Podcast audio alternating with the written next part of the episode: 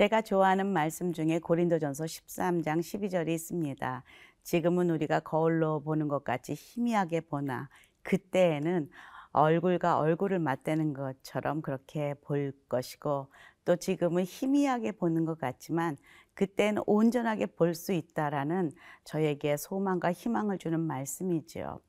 오늘 성령님이 제자들에게 임하면 그런 일이 일어날 것이다. 라고 말씀하시는 예수님을 보면서 그 생각이 났습니다. 오늘 그 현장으로 가보겠습니다.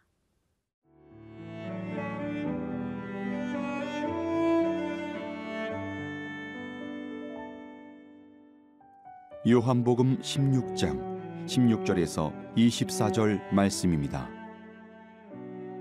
조금 있으면 너희가 나를 보지 못하겠고 또 조금 있으면 나를 보리라 하시니 제자 중에서 서로 말하되 우리에게 말씀하신 바 조금 있으면 나를 보지 못하겠고 또 조금 있으면 나를 보리라 하시며 또 내가 아버지께로 감이라 하신 것이 무슨 말씀이냐 하고 또 말하되 조금 있으면이라 하신 말씀이 무슨 말씀이냐 무엇을 말씀하시는지 알지 못하노라 하거늘.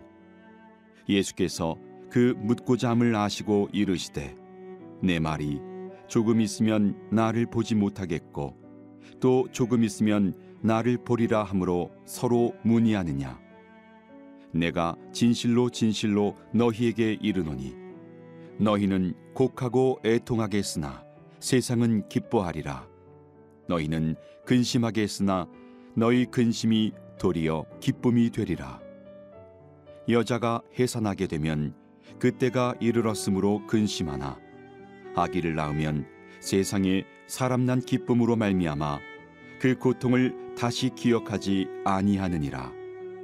지금은 너희가 근심하나 내가 다시 너희를 보리니 너희 마음이 기쁠 것이요 너희 기쁨을 빼앗을 자가 없으리라 그 날에는 너희가 아무것도 내게 묻지 아니하리라 내가 진실로 진실로 너희에게 이르노니 너희가 무엇이든지 아버지께 구하는 것을 내 이름으로 주시리라. 지금까지는 너희가 내 이름으로 아무것도 구하지 아니하였으나 구하라. 그리하면 받으리니 너희 기쁨이 충만하리라. 제자들과 성만찬을 잘 하신 후에 예수님께서는 제자들에게 집중적으로 여러 가지 장래에 일어날 일들을 이야기하십니다. 내가 가고 성령을 보내겠다. 또 내가 갔다가 너희들이 보지 못하지만 또 다시 너희들이 보게 될 것이다. 지금 제자들은 혼동스럽습니다. 이것이 무슨 말인지 이해가 되지 않습니다. 17절, 18절 함께 보겠습니다. 제자 중에서 서로 말하되 우리에게 말씀하신 바 조금 있으면 나를 보지 못하겠고 또 조금 있으면 나를 보리라 하시며 또 내가 아버지께로 감이라 하신 것이 무슨 말씀이냐 하고 또 말하되 조금 있으면이라 하신 말씀이 무슨 말씀이냐 무엇을 말씀하시는지 알지 못하노라 하거늘 지금 제자들은 절대로 이해할 수가 없습니다. 곧 예수님께서 고난을 받으시며 십자가에 돌아가신다는 것을 상상할 수도 없고 또 돌아가신 그분이 3일 만에 다시 부활하신다는 것 더 상상할 수가 없는 제자들입니다. 공생애 동안 그동안 그렇게 예수님께서 내가 이 성전을 허물면 3일 만에 다시 지으리라. 라는 그런 말씀 여러 가지 의미를 가지고 비유하시며 예수님의 죽음과 부활을 이야기하셨건만은 예수, 예수님의 말씀을 전혀 이해하지 못했던 제자들입니다. 주님께서는 그것을 이미 알고 계십니다. 저도 처음 예수님을 믿을, 믿기 전에 성경을 읽으면서 전혀 이해가 되지 않았던 말씀들이 많이 있습니다. 물론 동정녀 마리아, 뭐 무리를 걷는 모든 것들도 잘 이해가 되지 않았지만은 한 가지 제가 기억이 나는 것은 그 누가복음 18장 29절에 하나님 나라를 위해 집이나 아내나 형제나 부모나 자식을 버린 사람은 이 세상에서 여러 배로 받을 것이요 또한 오는 세상에서 영생을 받을 것이다. 이 말씀을 제가 이해가 되지 않았던 것이 기억이 납니다. 이건 완전 이단이구나. 어떻게 이런 말을 하나. 다 버리라고 하나. 라고 의아해 하면서 어, 성경책을 덮었던 기억이 있습니다. 하지만 요즘 제가 많이 생각하고 또 많이 어, 하나님 앞에 고백하며 나의 죄성을 주님 앞에 드러내는 부분이 바로 이것입니다. 내 안에 주님보다 더 사랑하는 그 많은 것들이 있다는 것을 고백하면서 이 말씀이 절절히 절절히 경험되고 느껴지고 그것이 살아 움직이는 것은 바로 예수님께서 그 제자들에게 약속하신 동일한 성령님께서 나의 마음에 계셔서 이것을 깨닫게 하시고 내 안에 이것을 계시하여 주시기 때문이라는 것을 믿습니다. 또한 그때까지 깨닫지 못하고 이해되지 못한 것들 예수님께서는 이미 그들의 마음을 아십니다. 19절 보겠습니다. 예수께서 그 묻고자 함을 아시고 이르시되 내 말이 조금 있으면 나를 보지 못하겠고 또 조금 있으면 나를 보리라 함으로 서로 문의하느냐 주님이 우리의 또 그 제자들의 모든 마음과 생각을 아신다는 것이 두렵기도 하지만 또한 위로도 됩니다. 내 마음 아시죠? 나를 지으신 주님, 내 안에 계셔. 나의 모든 생각과 나의 이름뿐 아니라 나의 머리카락까지도 다 세신 그 주님, 나를 아시지요. 주님, 정말로 주님 앞에 숨길 것이 아무것도 없습니다. 고백하는 것이 은혜라고 믿습니다. 지금 예수님 앞에 우리는 그래서 솔직할 필요가 있다는 것이죠. 저도 목사이지만 모르는 것 투성이입니다. 제가 목사라서 뭔가 아는 채를 한다면 그것은 거짓입니다. 저도 성령님께서 알려주시지 아니하시면 하나도 알 수가 없고 하나님의 그 비밀을 깨달을 수가 없습니다. 그래서 설교를 준비할 때나 또 말씀을 준비할 때나 묵상할 때나 또 말씀을 깨닫고자 할 때에 하나님 앞에 그렇게 기도할 수밖에 없습니다. 성령 하나님 저를 도와주시지 아니하시면 제가 이것을 깨달을 수가 없습니다. 제 머리로는 이것을 믿을 수도 없습니다. 성령 하나님 오셔서 저로 하여금 이것을 깨달을 수 있도록 도와주십시오. 저는 어떨 때 설교를 준비하면서 제가 어, 거지가 된 것 같습니다. 그릇 하나 놓고 하나님, 하나님 알려주세요. 이것이 무슨 뜻입니까? 마치 한 푼 줍시오 하는 것처럼 하나님, 성령 하나님 오셔서 이 말씀의 의미를 깨닫게 도와주십시오. 그렇게 기도할 수밖에 없는 것이 저입니다. 그리고 그것이 우리 사람들입니다. 그래서 오늘도 우리는 성령님의 도우심이 필요합니다.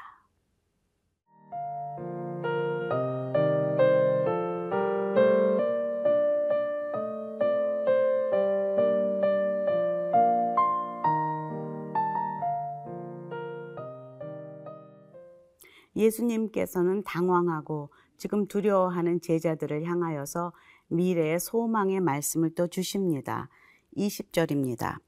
내가 진실로 진실로 너에게 이르노니 너희는 곡하고 애통하겠으나 세상은 기뻐하리라. 너희는 근심하겠으나 너희 근심이 도리어 기쁨이 되리라.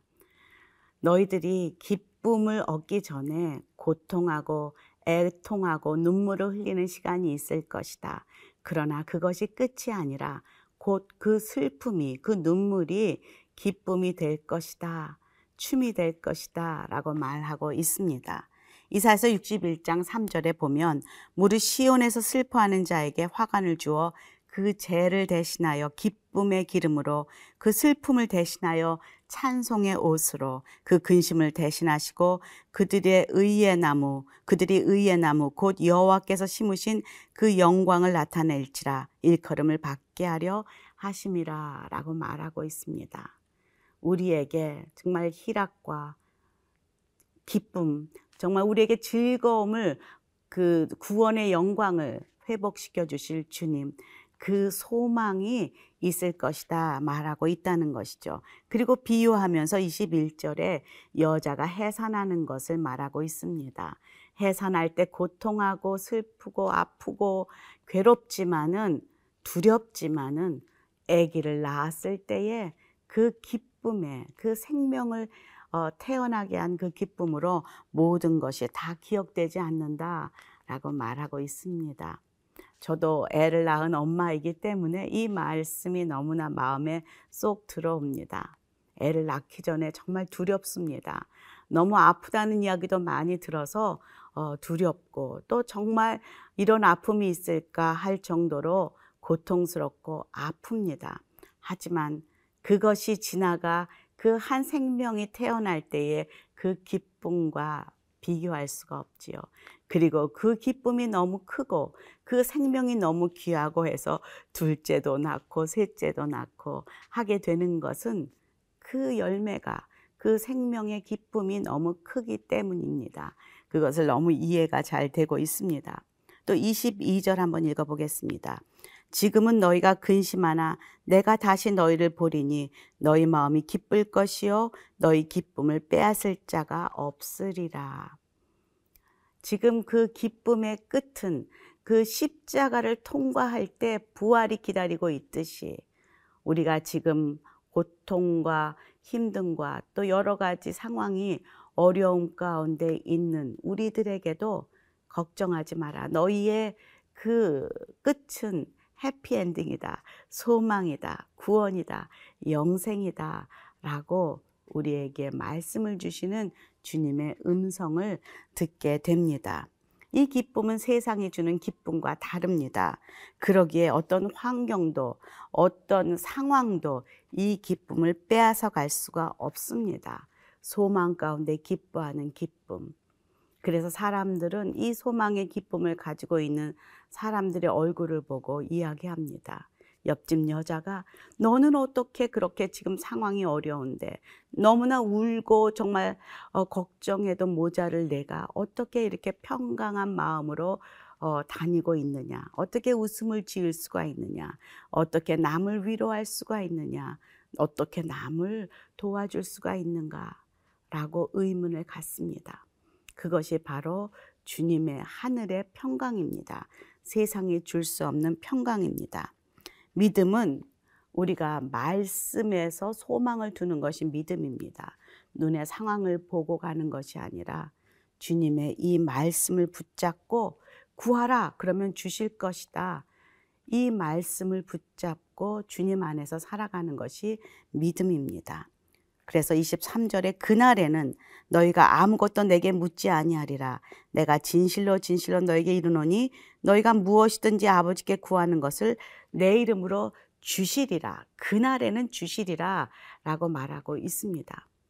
그러면 여러분 이것을 붙들고 앞에 거는 다 잊어버리고 무엇이든지 아버지께 구하면 주실 것이야 라고 내가 원하는 것을 다 주, 그렇게 구하라는 말씀이 아니죠. 요한복음 15장 7절에 만일 너희가 내 안에 있고 내 말이 너희 안에 있으면 너희가 원하는 것이 무엇이든지 구하라. 그러면 그대로 이루어질 것이다. 중요한 것은 먼저 내가 내 안에 있느냐. 내가 내 안에 있느냐. 그리스도께서 내 안에, 내가 그리스도 안에 있는가. 그것이 먼저 중요하다는 것이에요. 그것이 이루어질 때 우리는 담대하게 구할 수 있습니다. 그리고 그 구하는 것은 나의 원이 아니라 하나님의 뜻대로 되길 원합니다. 마치 예수님께서 겟세만의 동산에서 나의 원대로 마옵시고 아버지의 원대로 이루어지길 원합니다 라고 기도했던 것처럼 그렇게 구하는 우리의 온전한 모습이 온전한 기도가 이루어질 줄로 믿습니다. 함께 기도하겠습니다. 하나님 오늘도 말씀 속에서 이 제자들을 향하여서 위로하시고 또 격려하시고 소망을 주시는 그 예수님의 음성을 나의 삶 가운데에서도 받고 그리고 감사를 드립니다. 늘 이 소망 가운데 말씀에 의지하 살아가는 저희가 될 수 있도록 도와주시옵소서 예수님 이름으로 기도합니다. 아멘.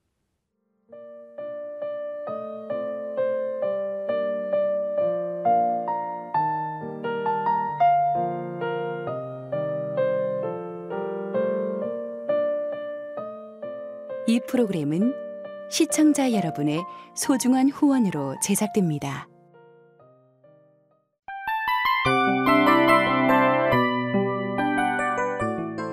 이 프로그램은 청취자 여러분의 소중한 후원으로 제작됩니다.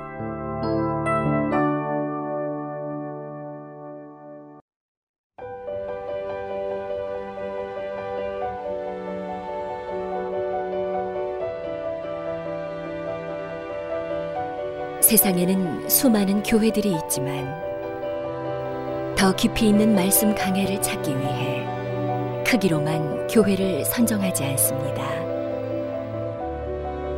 보다 좋은 영적 콘텐츠를 더 많이 나누기 위해 방송비를 받지 않습니다.